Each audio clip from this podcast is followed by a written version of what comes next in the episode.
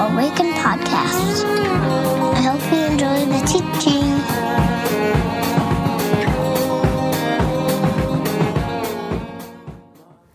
Hello and welcome to Awaken. My name is Jess Smith. I'm the admin here, and we're just really glad you're here, especially if you're new. Welcome.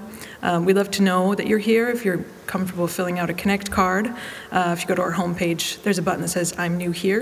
If you just click on that, we'll be in touch. And we'd love to get in touch with you um, over email or in person, go out for a drink, just let us know. Um, this morning, I wanted to bring a call to worship um, to kind of gather our hearts and minds as we start. And it, when I think of wells and fences, I think of something my husband always says uh, when it comes to Christ and to kind of the laws that are set out for us in the Bible, he says, I, I would always rather side with love when it comes down to it. So, um, and I think that's what Wells and Fences makes me think of. Um, yeah, instead of who's in and who's out, how can we be loving? And especially in this past year, we as a staff have thought about how we can love the community that we may not even be able to see at the moment um, and just pray and know that God's love will find you however it needs to. So I wanted to share a poem from Morgan Harper Nichols. Um, she has spoken to me a lot this, over this past year. So it's from her book called All Along You Were Blooming. And it goes like this It says, Sometimes love is just learning how to stay. It's not always a grand gesture, but an inward posture. And sometimes love isn't seen or appreciated in the way you want.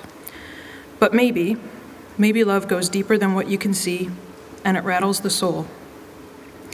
Love is as vast as the ocean, and we're always only swimming on the surface of its greatness.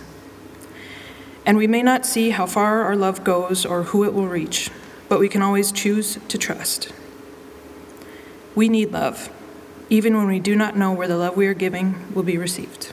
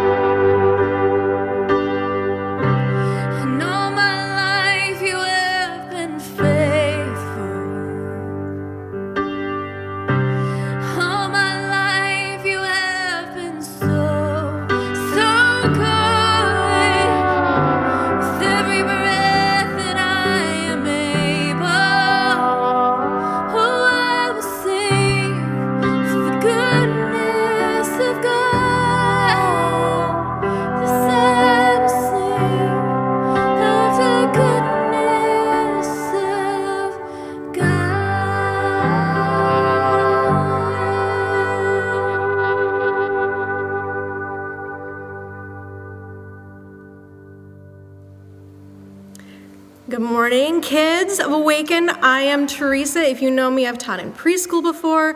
Uh, before COVID, I was teaching with our second and third graders. Who knows where I'll end up next? But I am so excited because today Miss Mandy asked me to read you guys a story. And so, knowing that we're talking about wells and fences today, I knew I had the perfect book. It's called Maybe I Can Love My Neighbor Too. Because guess what? God is love, the Bible tells us, and what draws people to the well is love.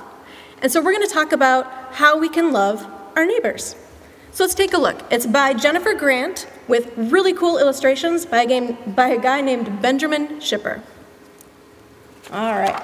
So it says, I live at the corner of 9th and 19th, upstairs in apartment 4A. A building is going up across the street. Week after week, it grows taller and taller, climbing up high into the sky. Mama, will all the new people be our neighbors too? I ask one day. Every single person is our neighbor, she says, whether they live next door or across the street or far, far away. I know I'm supposed to love my neighbors, but how can I love that many people? I ask. Mama gives me a hug. Oh, honey, she says, I'm sure you'll find a way. Maybe start by noticing the ways others show love. A man walks by the construction site pushing a shopping cart that's stuffed with blankets and bags.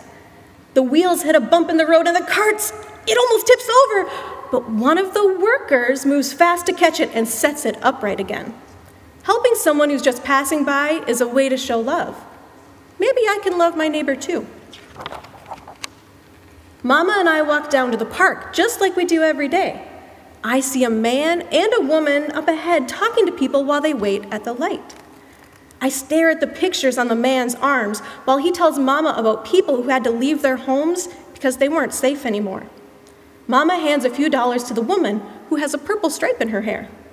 Giving money so people can have a safe place to live is a way to show love. Maybe I can love my neighbor too. At the park, an old man is shouting his dog's name Shadow, Shadow, he calls.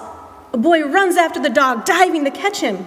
A minute later, Shadow is back with his owner. The old man says, Thank you, over and over and over. Helping older folks is a way to show love. Maybe I can love my neighbors too. Mama, look at me, I shout. She waves from the bench under her favorite tree. When I'm out of breath, I sit at the edge of the sandbox, watching the other kids play. A girl tosses me a shovel and pail. Then we build the most elegant castle and dig a moat around it. We decorate it with royal flags made of sticks and seeds and leaves. That was kind of that girl, Mama says when we're walking back home. I liked how she loved her neighbor, and the neighbor this time was you. Sharing toys with a new friend is a way to show love. Maybe I can love my neighbor too. There's sand between my toes, and Mama says it's time for the tub, but then we hear a knock at the door. It's our neighbors from upstairs, and they baked us a loaf of bread. Sharing good things to eat is a way to show love. Maybe I can love my neighbors too. At dinner, I tell Daddy, guess what? I learned something new today. That's what I like to hear, he says. What is it? Every person in the whole world is my neighbor, I say, and I can love them. I could give my birthday money to somebody who needs it more than I, I say, or I could carry groceries or open doors for people who aren't as strong as I am. I pull up my sleeves and show my muscles. Can you guys show us your muscles? Those are some good muscles. There are a lot of ways, I say. I can be kind to other kids in the park or even bake something to share with people in our building. I knew you'd find ways to show love to others, Mama says with a smile. Every other person in the whole wide world is my neighbor, whether they live next door or across the street or far, far away. And now I know I can love my neighbors too. And so you guys can love your neighbors too. Look at all the ways around you that people are showing love and try to do that or come up with some of your own. I know you guys are super creative. You got really creative brains and you can find really cool ways to love the people around you. So to help you do that, we're going to sing you guys a song and bless you today.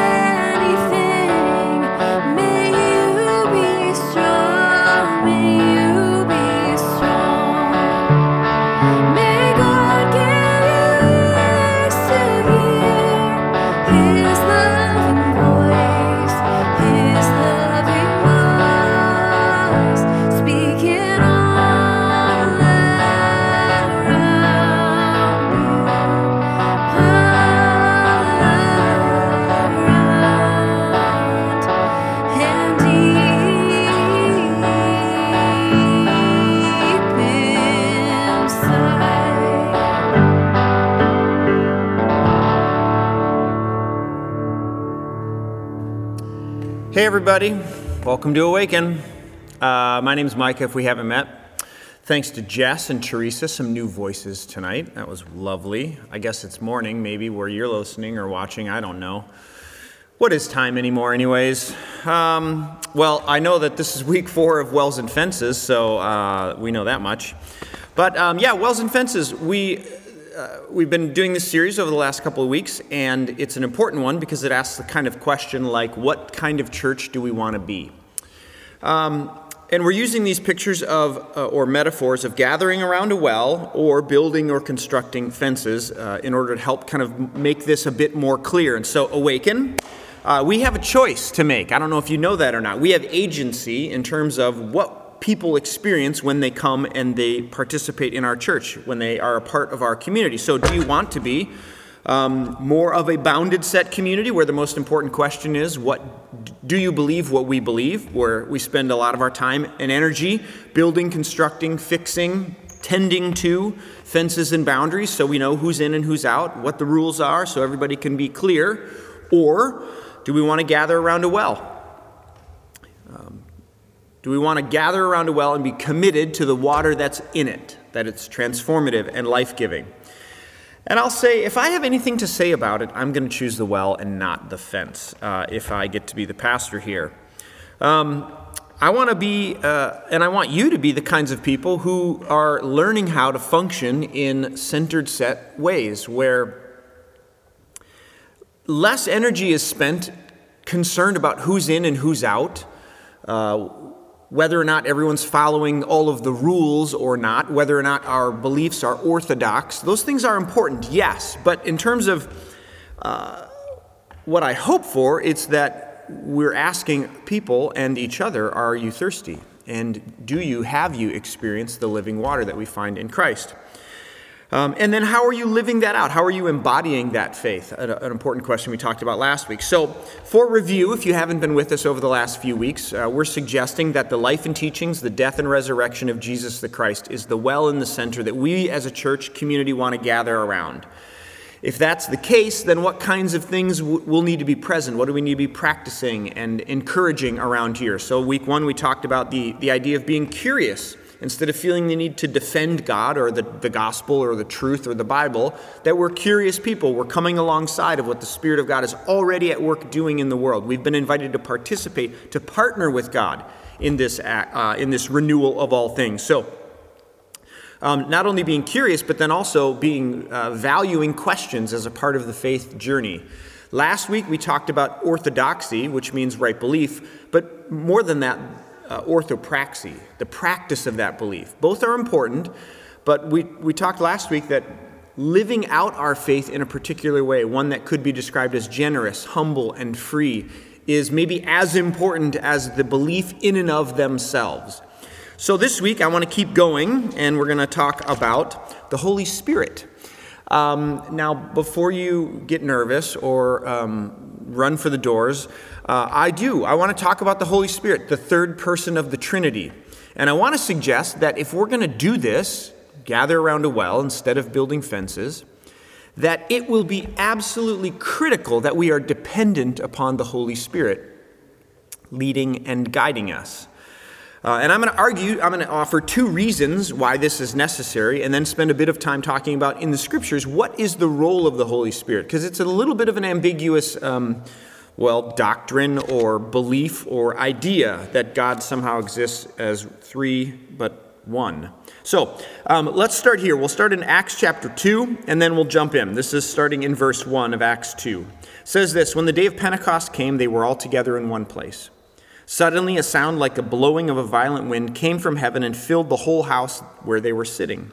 They saw what seemed to be tongues of fire that separated and came to rest on each of them. All of them were filled with the Holy Spirit and began to speak in other tongues as the Spirit enabled them. Pray with me. God, uh, this morning as we look to your scriptures to offer wisdom and insight and direction and guidance on what it means to be followers of Jesus. I pray that through um, the meditations in my heart and the words of my mouth and this time that we have gathered together, that you would do your work in us, that you would challenge us and invite us, call us deeper and deeper into yourself, um, so that we might be formed and shaped by this life of Jesus, I pray. In Christ's name and by the power of the Spirit. Amen. Hey, uh, guess what? Today's Pentecost Sunday. Did you know that? Um, Pentecost Sunday, every year in the church calendar, so if you follow the liturgical calendar, it begins in Advent and moves its way to Christmas, and then after Christmas, it moves its way into Epiphany, and before long, we're into Lent, and then Easter, and then Eastertide, and now Pentecost. Um, Pentecost happens 50 days after 49, seven weeks, 49 days plus one uh, after Easter, and it celebrates the Spirit, the, uh, the Spirit of God being given to the church as recorded in the book of Acts, which is part of the story that we just read. Now, a little bit, maybe you don't know this about Pentecost. Um, while this was happening in the book of Acts, the Jewish people would have been in Jerusalem celebrating another festival called Shavuot. Shavuot is the festival of weeks, and that is a commemoration or a celebration of the giving of the law at at Mount Sinai, the giving of Torah at Mount Sinai. So imagine, right? You're Jewish. It's um, 50 days after Passover, and you are in Jerusalem. You're celebrating Shavuot, the giving of Torah at Sinai.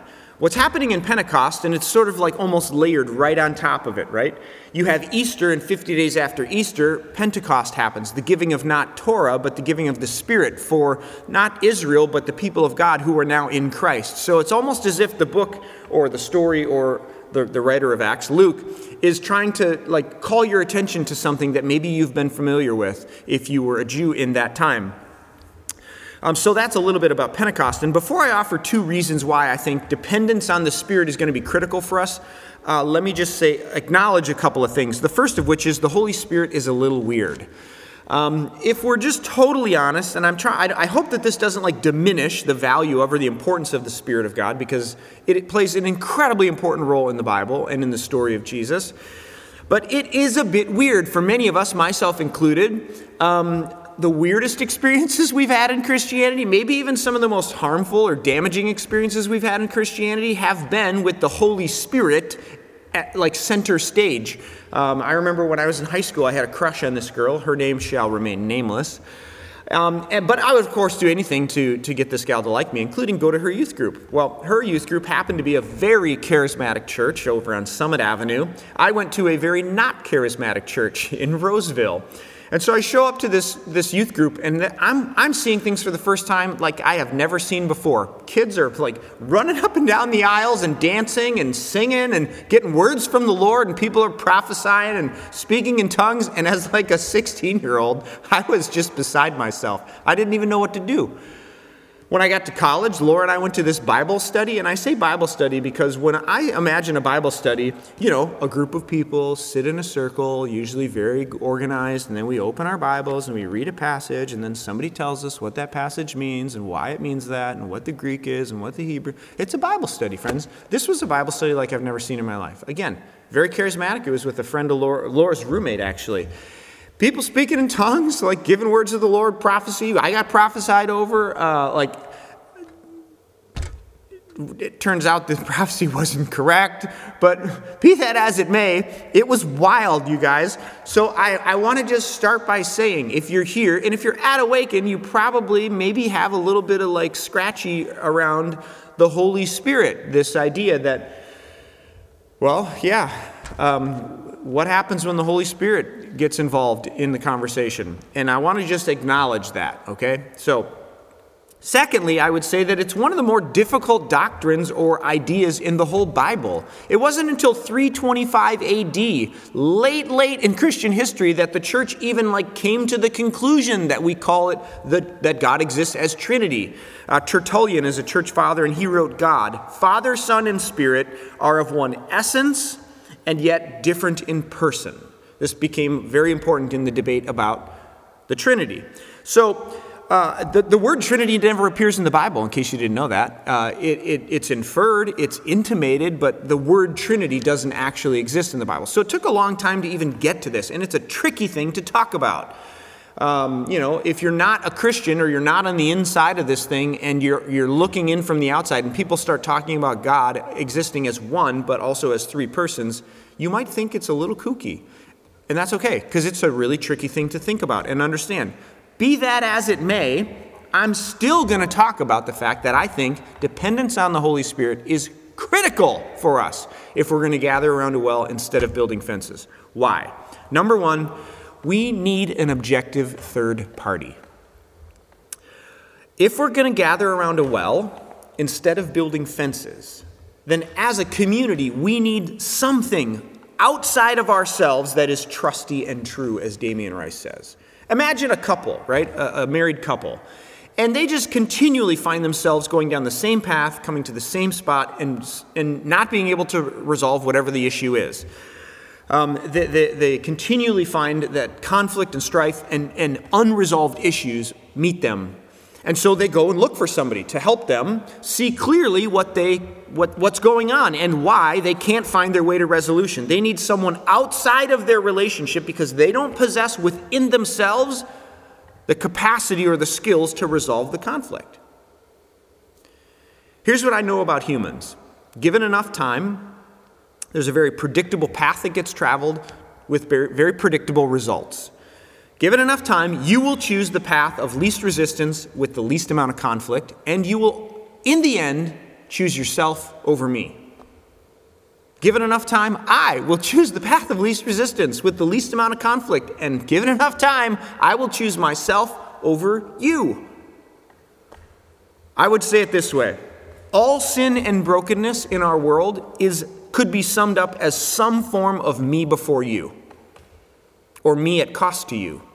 All sin and brokenness, all division, all harm and hurt and, and uh, uh, things that aren't the way they are supposed to be in the world could be summed up as some form of me before you, me at cost to you. So if we're going to gather around a well, and we're not going to require people to sign off on doctrine and dogma and all in a confession because we believe it's the right confession. Then we need someone, something outside of ourselves because the path is predictable and the results are equally predictable if I'm in charge or if you're in charge.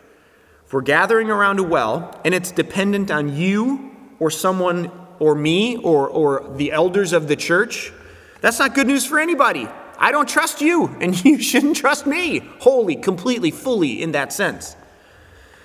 But if we have something outside of ourselves, outside of ourselves which are very predictable, and in the end, ultimately, always choose me before you, a source that we have ways of authenticating, whether it be scripture or the life of Jesus or tradition or reason or the community around us, it's possible to do the well and not fences, but if we don't have something outside of ourselves, all we can do is fences. Because somebody decides what the rules are, they usually have the most power, and they're usually male, and then they tell everybody what to do and how to do it. But we're not interested in that. We're interested in a, in a, in a faith that's alive, that's dynamic, and that's moving. And so, what we need is not me and not you, but something outside of ourselves. We need an objective third party.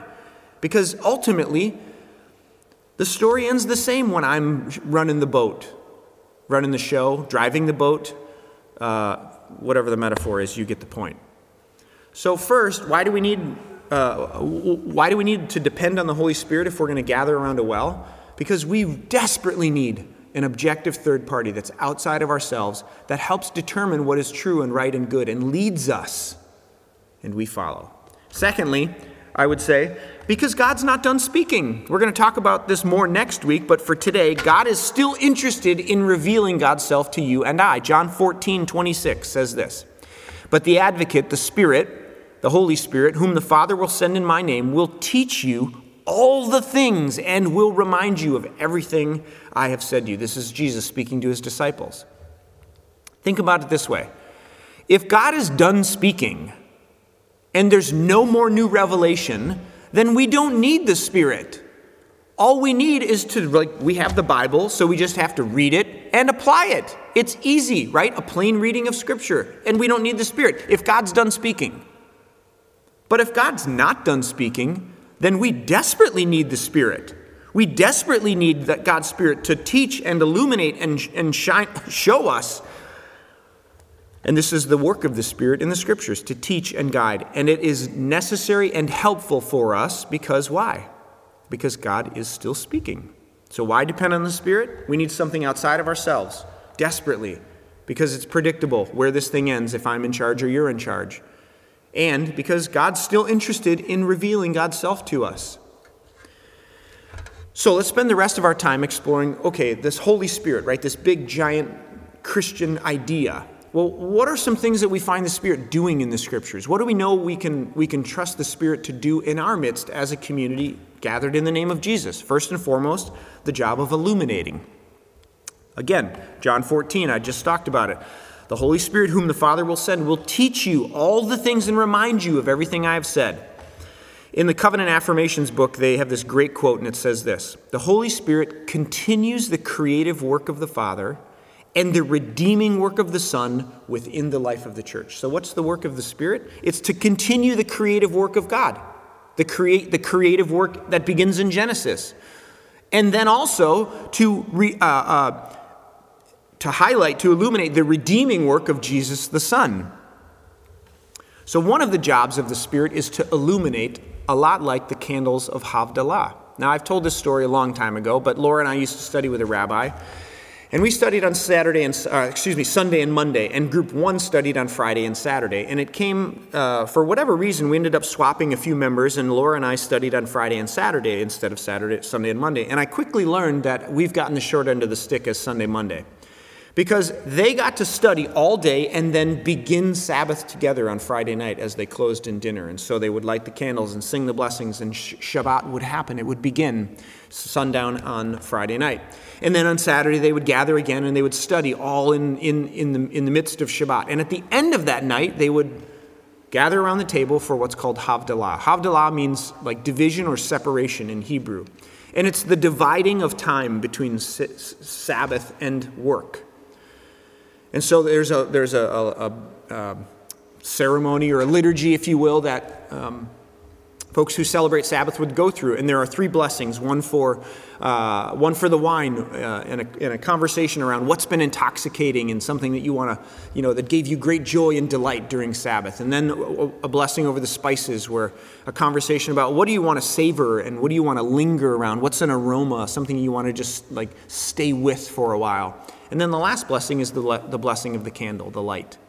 And so as Havdalah ends, it's a marking of time. It's a separating between Sabbath and work. And so there are two candles lit, and then one is, one is extinguished. And Rabbi Allen looks at me and he says, Hey, Micah, would you extinguish the, the, can- the Havdalah candle?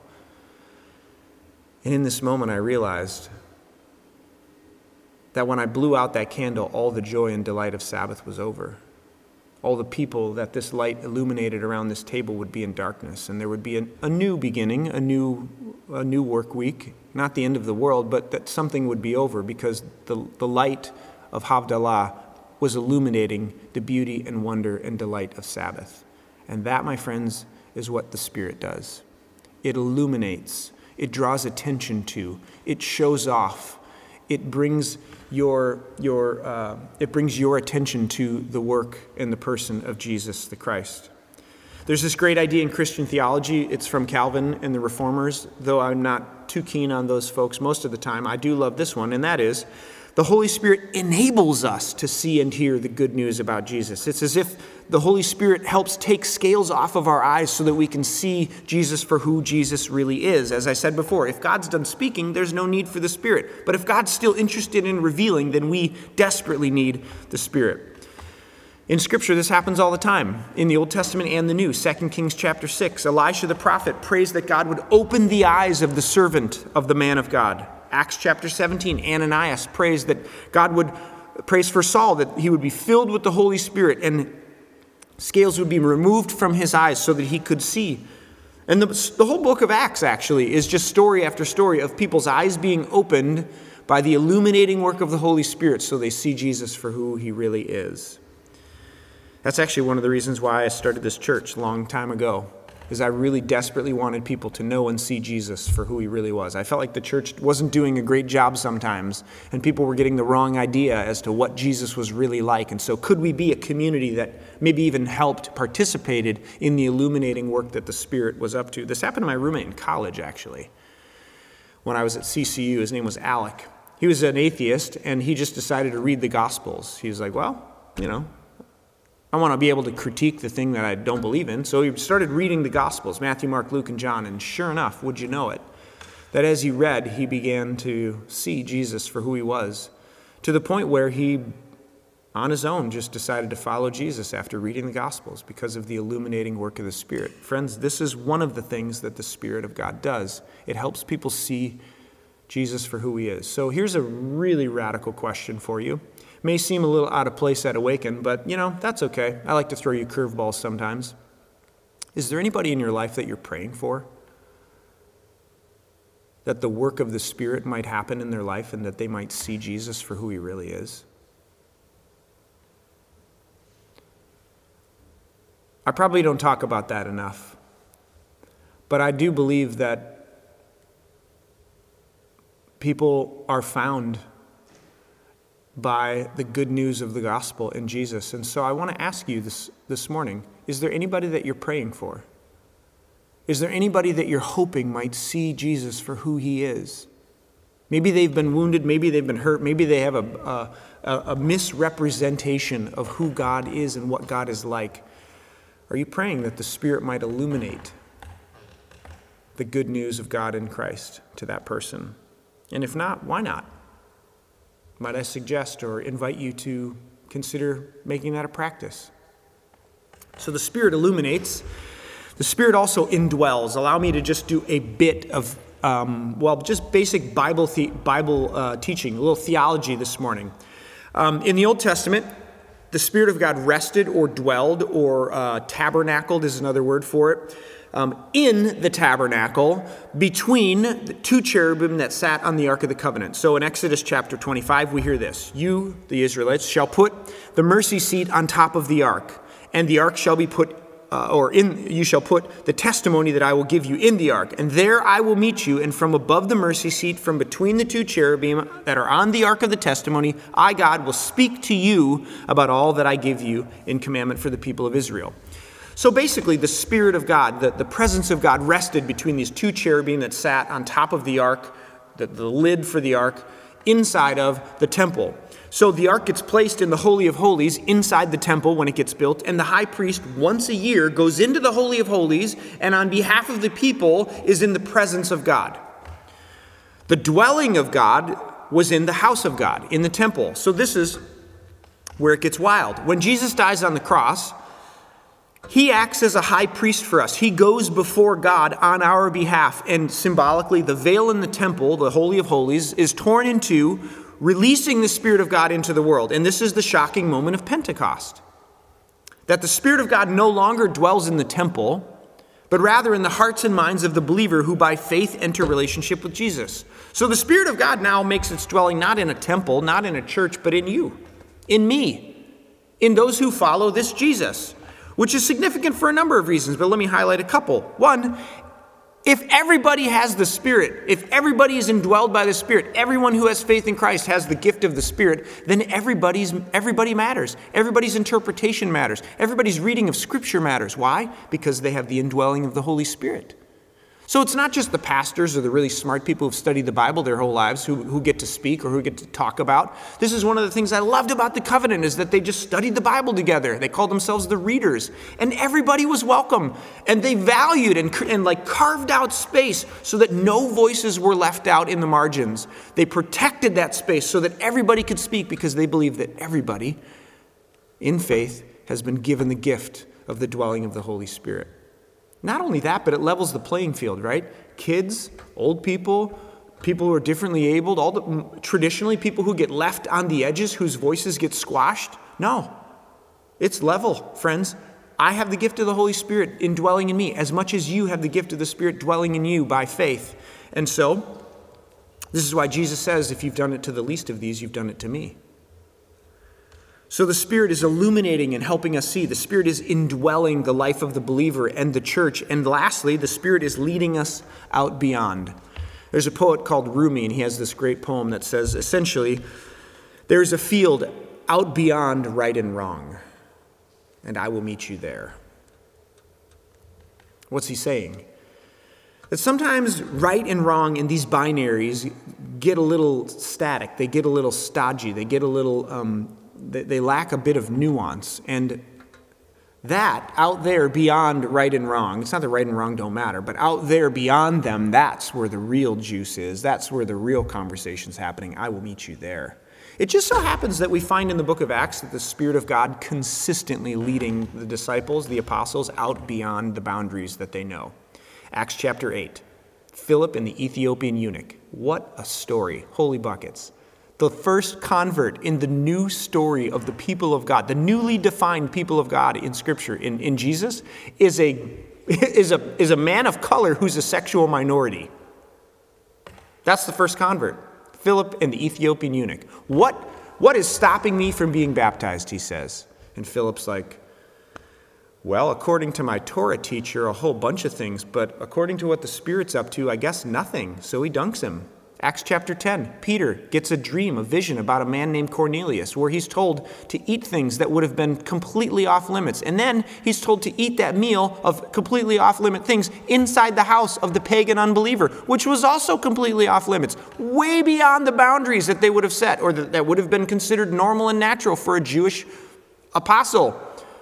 But there it is, the Spirit moving out beyond in order to welcome more and more people into the story. It's not just for the sake of anything. No, there's a point to this whole thing. The table keeps getting bigger. Acts chapter 15, the Jewish leaders have this great debate about the, the Gentile converts, the Gentiles who are coming into the faith by way of faith in Jesus. And they're like, well, they got to get circumcised because we had to get circumcised. And the Gentiles are like, well, let's talk about that. So they do. And the, one of the one of the one of the, my favorite moments in the book of Acts, they gather back together and they're like, "Well, it's clear that the Spirit of God is alive and well in you, indwelling you, illuminating the life of Christ to you." So here's what we would tell you: um, Don't eat meat sacrificed to idols. Stay away from sexual immorality, and um, that's about it. it seems good to the Spirit in us a boundary marker. Circumcision, that had been in place for the entire history of God's people in the Bible. We're talking like one of the most basic laws, one of the most basic fences, one of the most basic boundaries for any Jew. And the Spirit says, let's move beyond that.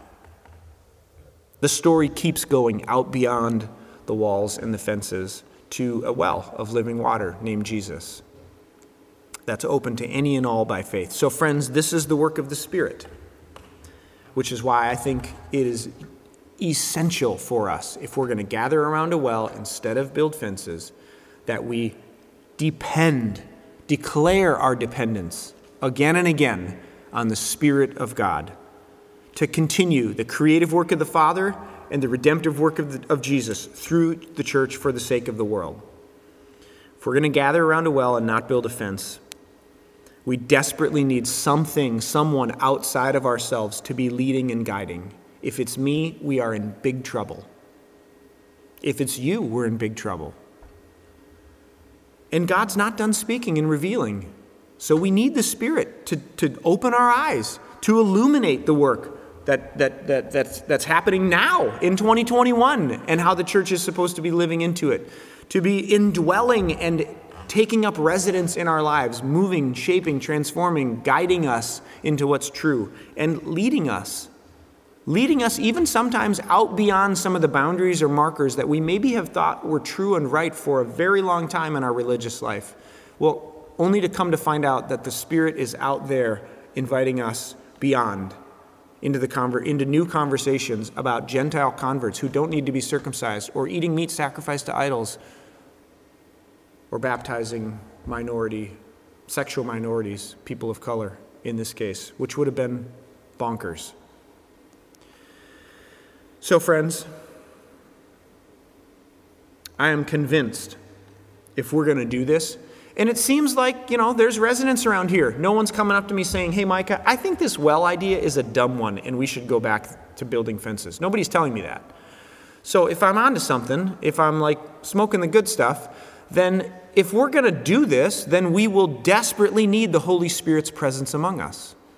And without it, all we can do is build fences.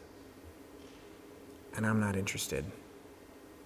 I want to sail the boat on the open ocean. I don't want to stay in the harbor. So, if you're with me, then let's declare our dependence on the Spirit of God among us and in us to lead and guide, shape, transform, move, illuminate who and what God is like and up to so we know where to go. Amen? Let's pray. God, as we take a few moments in silence to consider the work of the Spirit, I pray that you would take this maybe complex idea for our simple minds and make it known, make it available, accessible to us. Um, I pray that you would do the work that only your Spirit can do, uh, illuminating not only who you are and the work that you've done, Jesus, but um, who we are, who you've called us to be. If there is ways that we are uh, standing in the way of your, your work in us, um, opposing what's true and right and good, illuminate it. Turn on the lights, I pray. Take up residence in our lives. So much so that we don't move until the Spirit says move. And God, lead us. Lead us so that the things we care about are the things you care about. So that the people you say are included, we say are included. So that we're not making our converts twice the sons of hell as we are. So that we're not tying, making it difficult for people who want to enter the kingdom to enter the kingdom. God, we need your eyes. We need you to lead and guide us desperately. We cannot do it without you. So we say, lead us and guide us, I pray.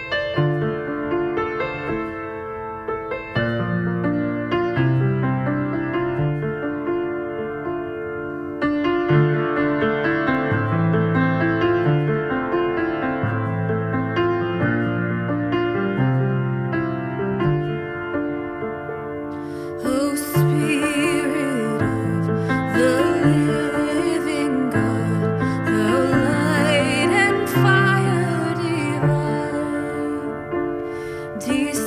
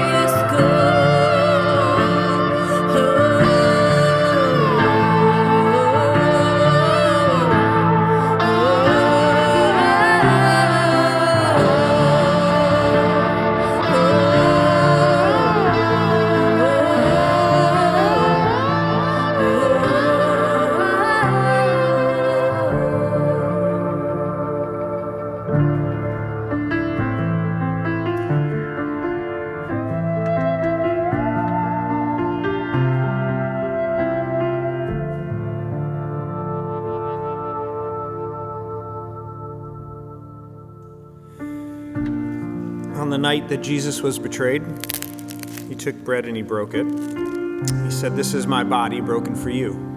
Whenever you eat of it, do it in remembrance of me. In the same way, he took a cup and he blessed it. He said, This is my blood, which will be shed for you. So when you drink of it, do it in remembrance of me. It's important to remember that this is a table that we come to often, but not because we own it. This is the table of the Lord, not the church. It's made ready for those who love God and those who want to love God more. So come. You who have much faith or you who have little, you who have been here often or maybe not for a long time or ever before, you who have tried to follow and you who have failed, these are the gifts of God for the people of God. So come not because I invite you, but because the Spirit of the living God, the resurrected Christ, invites you to come and be fed, to be known, to be healed at the table. So as you take the bread, I'd invite you to hear these words body of Christ broken for you. Take and eat.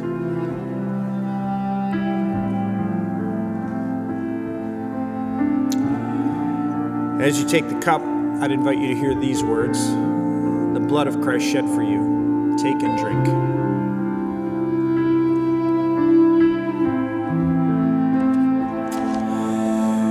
Friends, it's good to be together. If you're watching this, either you're out of town, you couldn't make it, or it's raining. Um, but uh, sure has been good to see some of your faces over the last couple weeks.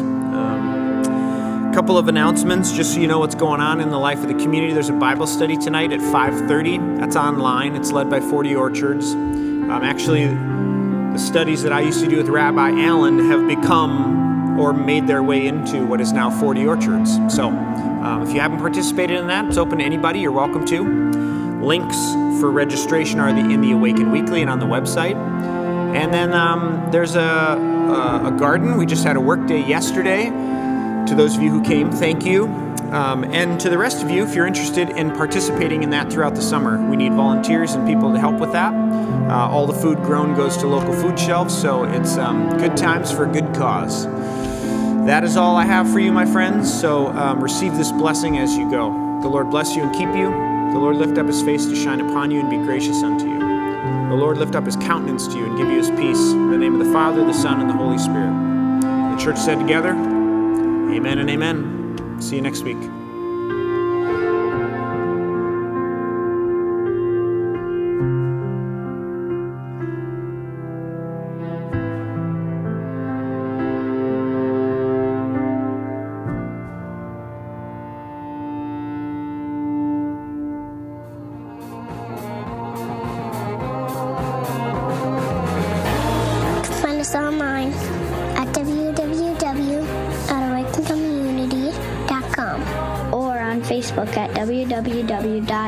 www.facebook.com backslash awaken